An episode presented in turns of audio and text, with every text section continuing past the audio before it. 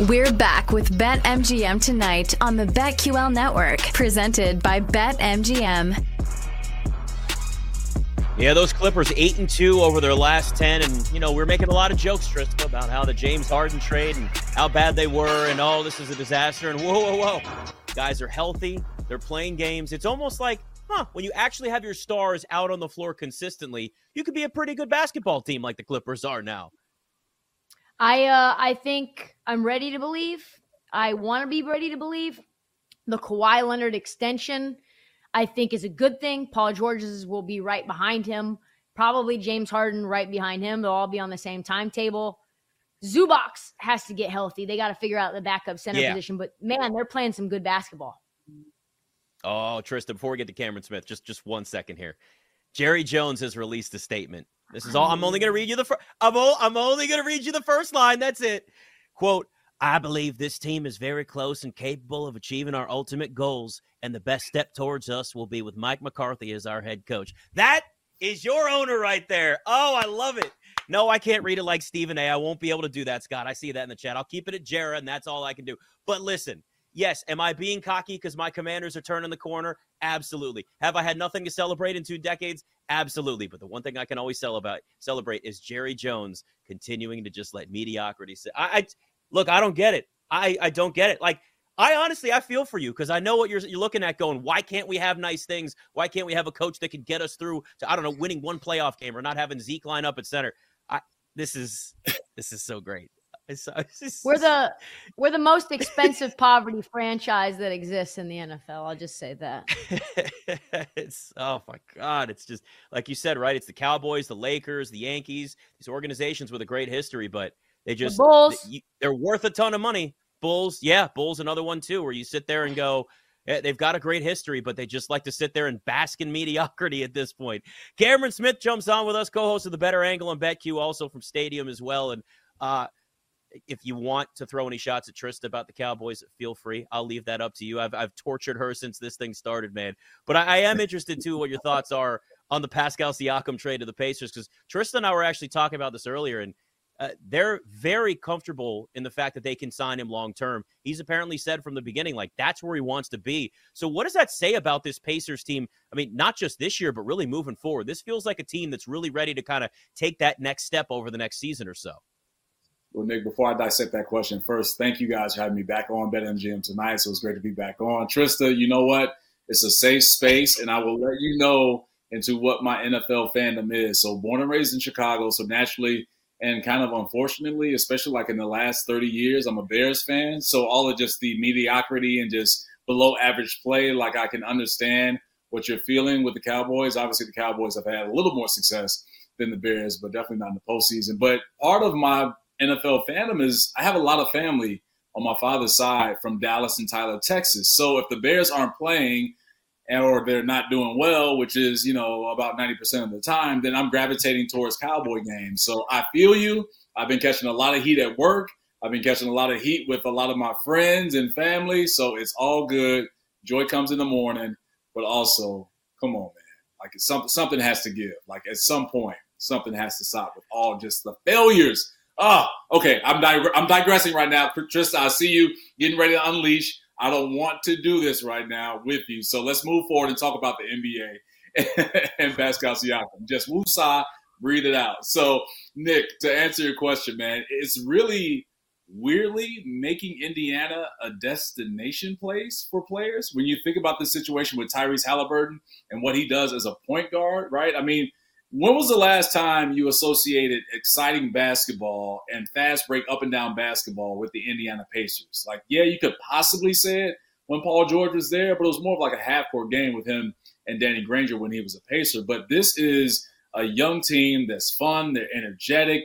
Tyrese Halliburton is a young point guard, not point guard. He's a point guard mm-hmm. with what he's been able to do at that position, just making sure that everybody eats on that team. And it's a big reason why they have the number one offensive rating in the NBA. So now you add in a guy like Pascal Siakam, who was so crucial to that Raptors team with that 2019 NBA championship. You add that experience and that championship pedigree, along with what he does on the defensive end, which Indiana very desperately needs help on because they have one of the worst defensive ratings in the NBA. But it's a situation with the Pacers now, they're pushing their chips all in. They're like, you know what?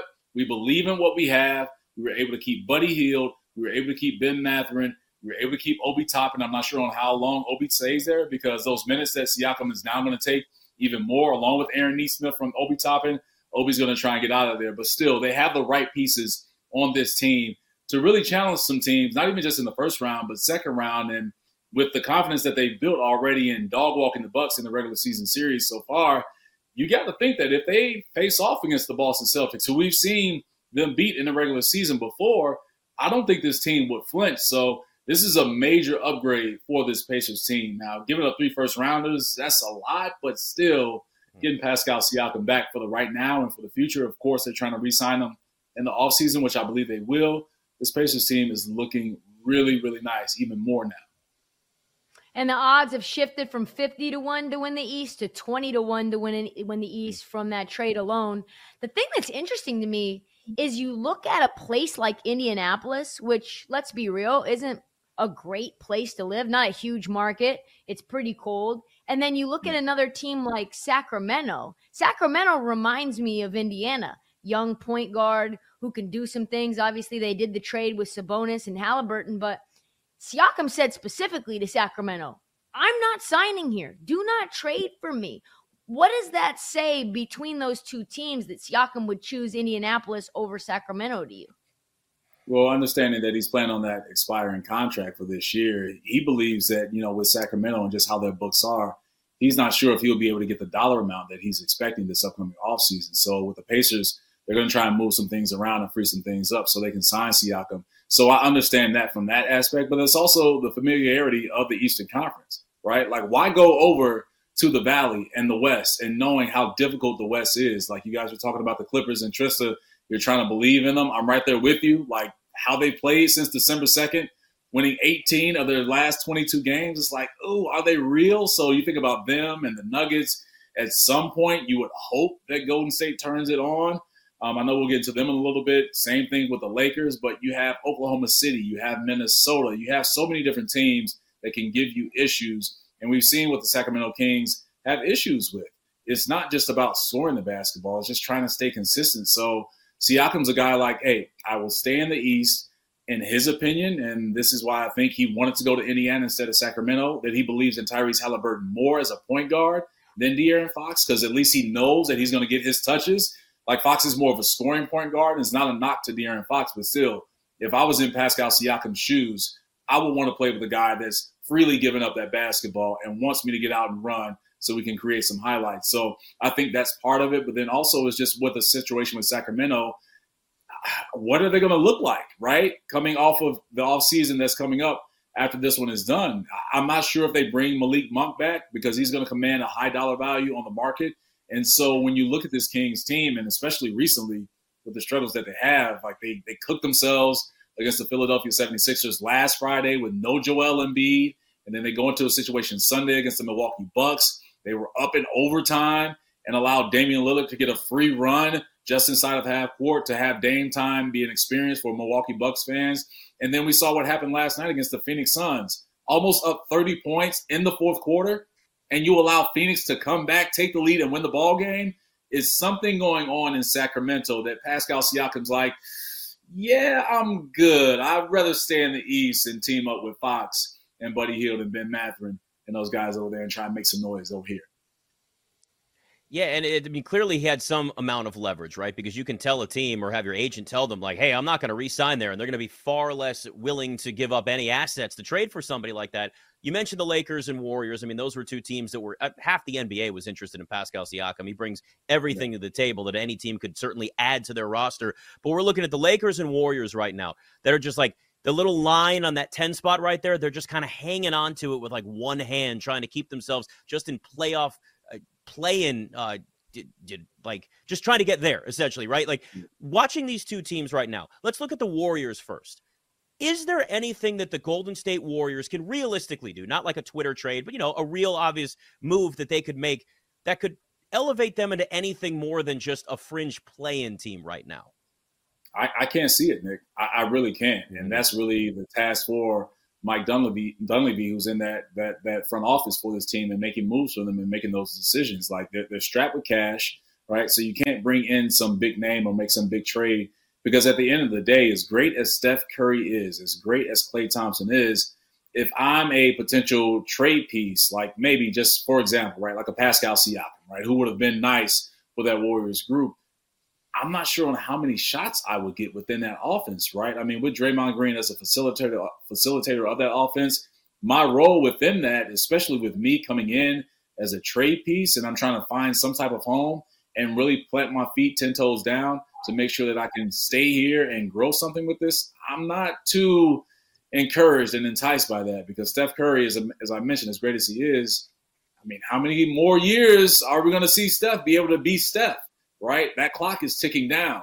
So I don't want to be in that situation where I'm stuck and I don't have anywhere else to go with the Warriors. So I don't realistically see any moves that they can make that can improve what's going on with them. They just have to stay put with what they have. I mean, we thought we saw something and then maybe try and turn a corner last Friday. And I saw that first-handed uh, against the Chicago Bulls when they beat the Bulls. Right, Jonathan Kuminga had one of his best games of the season. Then turned around the next night and had 28 points, I believe, against the Milwaukee Bucks in total 52 points after those two games on the back-to-back. And you would have thought, even though they lost to the Bucks, that they played them tough and took them into the fourth quarter that maybe Golden State is starting to show that fight. Maybe they're starting to show that defensive communication or show more communication than the lack of that Steve Kerr addressed that we heard last week. But then Martin Luther King Jr. Day happened on Monday, and they got smacked in front of a national audience against the Memphis Grizzlies team that only had Jaren Jackson Jr. That I'm sure if people had a contest of, hey, name this player on the Memphis Grizzlies, and you gave them a billion dollars or let them try and guess it for a billion dollars, they would not get it right. So you can't lose to those teams and embarrass yourself. So it's a Warriors group that has to lean on what their experience is, and that's championship experience to try and get themselves out of it. I know Draymond Green has missed 16 total games um, from this group, but I just don't see this team really getting themselves into a position where they even make the play in. And I'm going that far. I don't think Golden State makes the play in. That is that dire of a situation for them, but they can't find an avenue of success or just a breath of fresh air to get themselves out of that rut. So I can't see it happening for Golden State, Nick.